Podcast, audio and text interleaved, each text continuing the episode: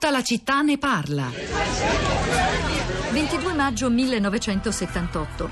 Viene pubblicata sulla Gazzetta Ufficiale la legge numero 194 che contiene le norme sulla tutela sociale della maternità e sull'interruzione volontaria della gravidanza.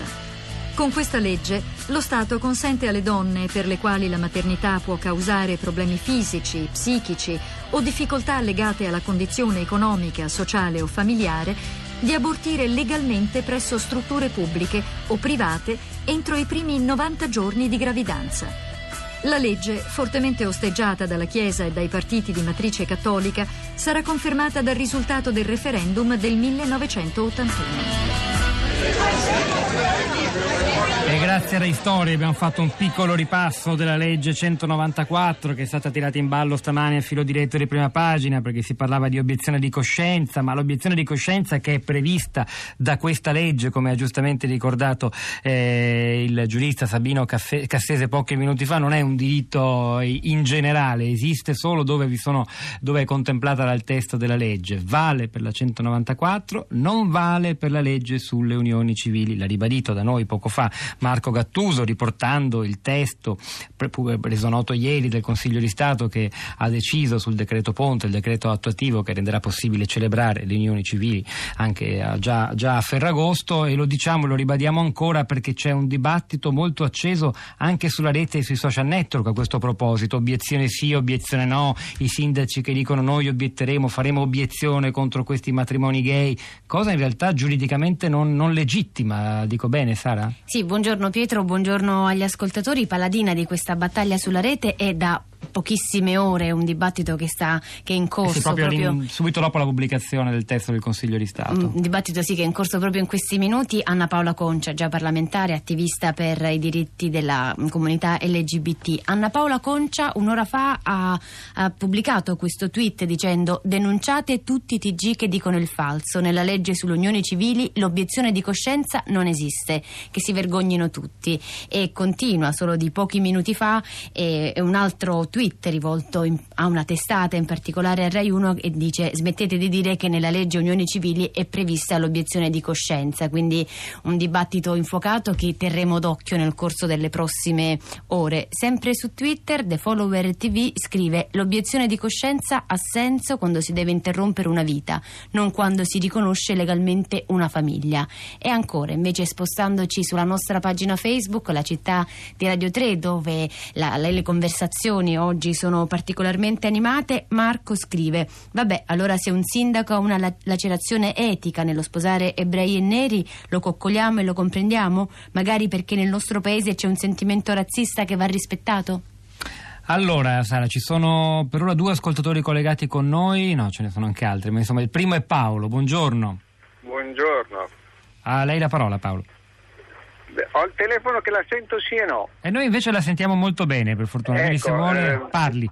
Forse perché, niente, io ho mandato un messaggino facendo presente che se l'aborto è una catastrofe, eh, anche psicologica, perché è una situazione difficile per una donna che vive quel momento, esiste una legge dello Stato e almeno il 51%, la maggioranza degli italiani con un referendum hanno approvato la legge eh, un 51% dei primari, perché devono essere i primari, non devono essere gente presa eh, giusto per fare spor- il mestiere sporco, non so come dire, dovrebbe eh, essere non obiettore. Ecco, questo è semplicemente il mio parere. Cioè lei è favorevole, diciamo così, alla proposta di quell'ascoltatore esatto, alto esatto, atesino stamani che diceva esatto. che introduciamo le quote?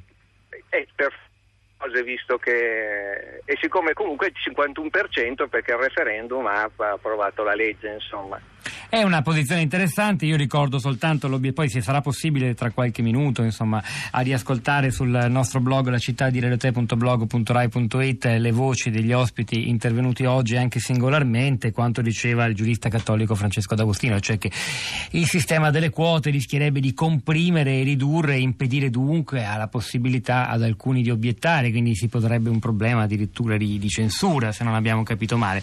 La questione dunque è difficile, dirimente Gabriele, buongiorno, benvenuto. Buongiorno, buongiorno. A lei la parola. Eh sì, io ho fatto, mi è venuto in mente un paradosso, cioè il fatto che se un comandante militare, per ipotesi, dovesse diventare obiettore di coscienza, presumo che debba lasciare l'incarico, mentre i ginecologi obiettori potrebbero in teoria occupare il 100% dei posti disponibili negli ospedali. Ma non solo in teoria, in alcuni ospedali anche in pratica. Forse però ah, le, rispo- sì, le, risponderebbero che il mestiere, eh, mentre il mestiere del soldato è come dire, il mestiere delle armi, quello del ginecologo non è eh, riconducibile in primis all'interruzione di gravidanza. Però mi pare anche da quello che ha detto il professor Cassese, sì.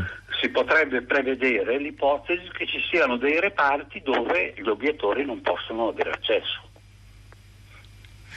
Oh, abbiamo capito, quindi anche, anche lei eh, avvalora questa, questa, idea di una riorganizzazione per rendere più sostenibile. Eh beh, per forza, perché se centro, guardi che io conosco sì. medici eh, laici che hanno convinzioni assolutamente laiche che fanno gli obiettori perché dicono noi ci rifiutiamo di fare i macellai dalla mattina alla sera e non fare altro perché siamo costretti a fare solo aborti, per cui a quel punto obiettiamo. E questa è una... È, effettivamente una condizione eh, che va presa in considerazione. Insomma, una soluzione bisogna trovarla a questo problema.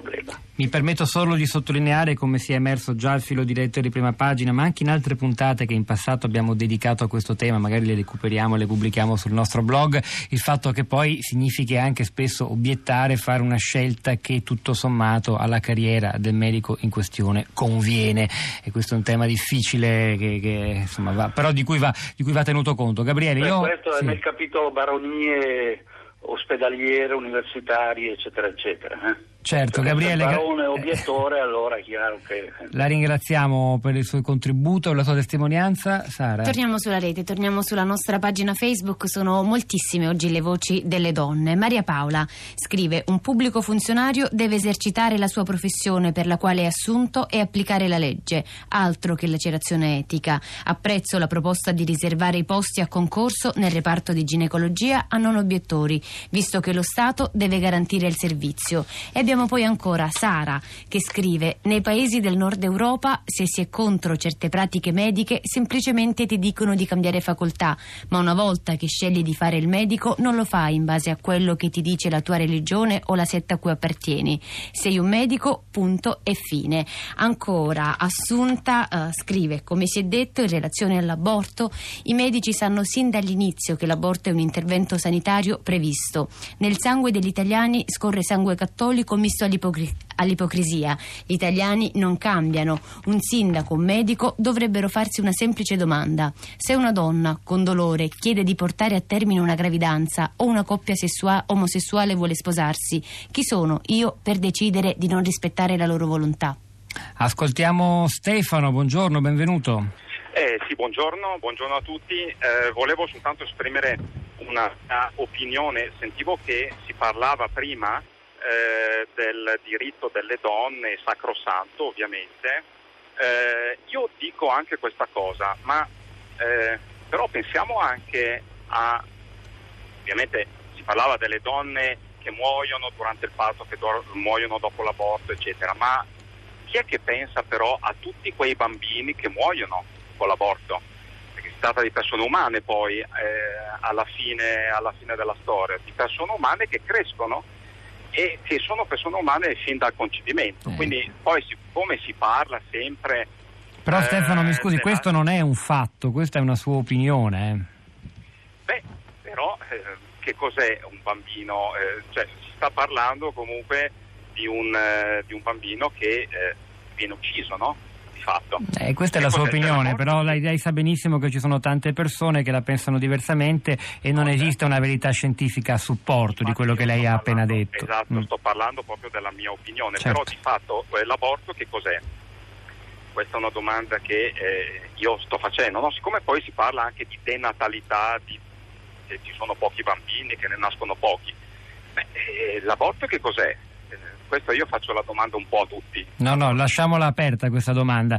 Eh, è un'interruzione di gravidanza, così prevede la legge, ed è una scelta che eh, le donne nel nostro paese possono fare dal 1978, è parte integrante della vita di tante donne italiane.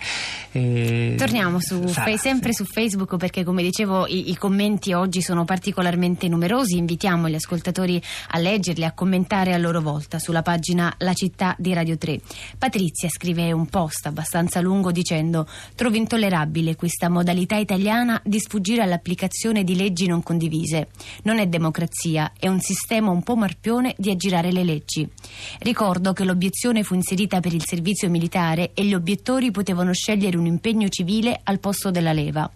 Per la legge 194 nessun argine è stato inserito per evitare che un intero ospedale non avesse più medici non obiettori, senza peraltro dare un servizio alternativo.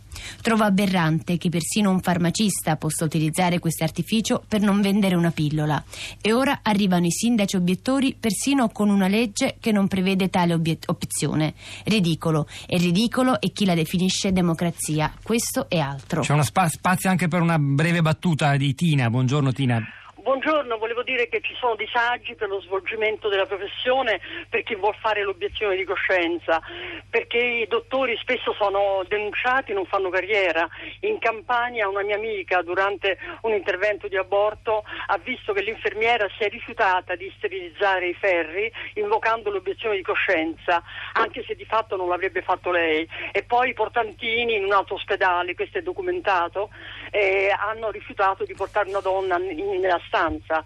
C'è poi il Consiglio d'Europa che nel 2014 contro il ricorso di un'associazione eh, di medici, i pochi medici obiettori che rimangono anche se non fanno carriera, la, la, il Consiglio d'Europa ha condannato l'Italia perché impedisce, questo è il testo, eh, impedisce di realizzare il, necess- il, necessario intervento terapeutico previsto dalla legge alle donne che hanno diritto a farlo. Grazie per avercelo ricordato Grazie. Tina. Pietro del Soldà che vi saluta perché da lunedì prossimo per tre settimane ci sarà Rosa Polacco alla conduzione di questo programma. Sara Sanzi, Fabrizio Paccioni oggi alla parte tecnica, Federico Vezzaccaro alla regia, Cristina Faloci, la nostra curatrice Cristiana Castellotti. Eh, vi salutano, lasciano la linea ad Anna Maria Giordano per Radio 3 Europa alle 11.30 30 seguirà Radio Trescenza. Un buon fine settimana a tutti.